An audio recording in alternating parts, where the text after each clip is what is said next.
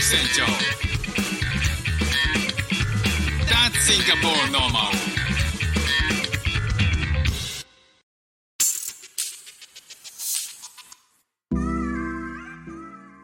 どうも副船長です。シンガポールで4歳と5歳の息子の子育てをしている主婦です。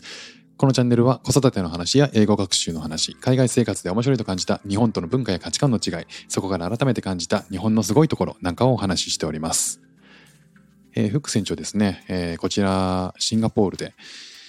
えーまあ、とあるブランドの、えーマネージャーをしてるんですよね。で、そのマネージャーのその仕事の中で、そのお店にえー装飾をする、まあ、ディスプレイを考えるっていうのも含まれていて、えーこの前ねあのこの時期ですからそれを売るためのクリスマス用のディスプレイを、えーまあ、考案してで、まあ、考案したって言ってもねあのこういろいろ調達物品を調達自分でしてきてでそれで店舗をデコレーションするんですけど、まあ、そのデコレーションの、えーまあ、時期が、ね、クリスマスなんでクリスマスのデコレーションをしたと。であのクリスマスツリーとかあとはなんかこうクリスマスツリーの下になんかこういろんなギフトボックスみたいなのバーって並べてみたりとか、えーあとは電 LED のねあの装飾を、えー周りに施してみたりとかまあそういうことをね、えーいろいろ考えて、えーこの前やったんですよね。まあ日本でもねそのディスプレイを、えーゼロから自分でやるっていうことはあんまなかったんで、まあやって楽しかったなと思ったんですけどシンガポールのクリスマスってどういう状況かっていう今日はねそのお話をしたいと思います。えー11月の、えー後半に差し掛かってまああのそのデコレーションをしようかなといろいろ市場調査のためにですね、いろんなモールとかを回ってみるんですよね。でどんなデコレーションがあるのかな参考になるのあるかなっていうのはいろいろ見るわけなんですけどなんとシンガポールってそんなにクリスマスデコレーションがあちこちでやってないんですよね。でそれは、えー、と11月の後半中旬から後半の時点にかけてっていうことなんでまあもうね12月にも入りますしまあ入ったら入ったでもっとね、クリスマスバージョンになっていくのかなっていうのもあるんですけど日本と比べるとやや遅いですよね。あの遅い印象があります。日本だとハロウィンっていうイベントがありますよね。10月の末にハロウィンがあってハロウィンのイベントが終わるともうクリスマス一色になるっていうのが、まあ、僕はあの、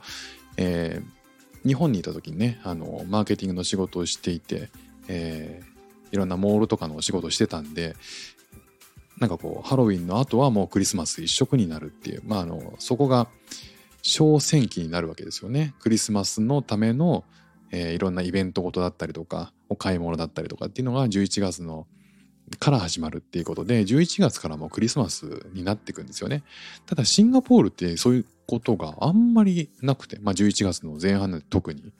で、えー後半になって少しずつラ、えークリスマスのデコレーションしてるところもあるんですけどなんかこう店舗単位ではそんなにやってないんですよね。であのまあ特にそんな中でも、えーモールの1階に入ってるえっ、とあのけ化粧品屋さんとかあとは香水屋さんとかそういうところはまああのプレゼント需要ということもあると思うんでクリスマスのデコレーションはしてるところはあるんですけど日本みたいにねこうどこもかしこもクリスマスですよっていうムードにはなんないんですね。でモール単位では、えーあるんですよ。そのモールの入り口に大きなクリスマスツリーがドーンと出るとかね。でようやく最近になって少しずつ音楽もクリスマスになってきたりするしてるんですけどまあ全体的に見てそんなにねこうどこもかしこもクリスマスって感じではないのが不思議ですよね。でローカルのねスタッフに聞いたんですよ。でデコレーションを手伝ってもらって、えーまあ、その女性がね、えークリスマスデコレーションクリスマスツリーをそもそもさあ触るのっていうかこう作る組み立てるとかデコレーションすること自体が初めてだっていうんですよね。まあ、結構ね、え ー日本だとどうなんでしょうねまあ家庭によってはっていうのもあるんでしょうけどクリスマスのデコレーションはやったことどうなんでしょうね。あ、ありますか？皆さん。でまあそのぐらい、えー、クリスマスを大々的にこう祝うってことがあんまないらしいんですよね。祝うっていうかね。まあ日本って別にクリスチャンじゃなくても、えー、クリスマスをね、えーまあ、おめでとうというかイベントごととしてね楽しみますよね。まあ、シンガポールはねこうそのクリスマスっていうものを、えー、なんかこう最近の世代はプレゼントを渡すとか、えー、友達同士で渡すとかえ大切な人に贈り物をあげるみたいなことはなんかこう今の世代は少しずつあるらしいんですけど全体としてそうかっていうとそうでもないらしいんですよね。まあまあクリスマス自体がねもともとこう本来は家族と、ね、過ごすってのが、えー、本来の過ごし方っていうことなんで、まあ、日本みたいにねこうカップルで過ごすとか、えー、まあ、そういう使い方っていうのがあんまりえー、馴染みがないっていう感じなんでしょうね。でクリスマスが終わるとニューイヤーって、まあ、カウントダウンが始まってシンガポールは旧正月が結構あのイベントなんですよね。で旧正月はあの休みにもなりますしね今年は1月の末とかなんですけどあの高級になるので公式あの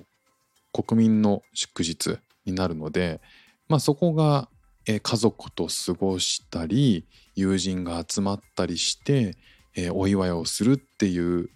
ことで日本でいうこう元日とかっていうのが、旧正月の1月の末に行われるので、クリスマスが終わるとカウントダウンはあってハッピーニューイヤーなんだけれどもそこはまあカウントダウンが一番大きなイベントことになるかな。っていう感じで、まあちょっと先の話になりましたけど、クリスマスに関しては、え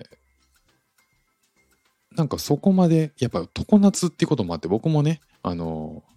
季節感がないっていうシンガポールにいて、クリスマスツリーがあることによってクリスマスを若干感じることはできるんだけど、やっぱりね、こう、まあ、なんかこう、道を歩いてて、えー、クリスマスの音楽流れてくるとか、えー、デコレーションがところね、至る所であったりとかなんかこう歩く人々がなんかこうクリスマスの気分で盛り上がってるみたいな状況を見るとああ年末来たなって思ったりとかするんですよね。ま、シンガポールではあまりそれは感じられないっていう、まあ、そんな、えー、12月です。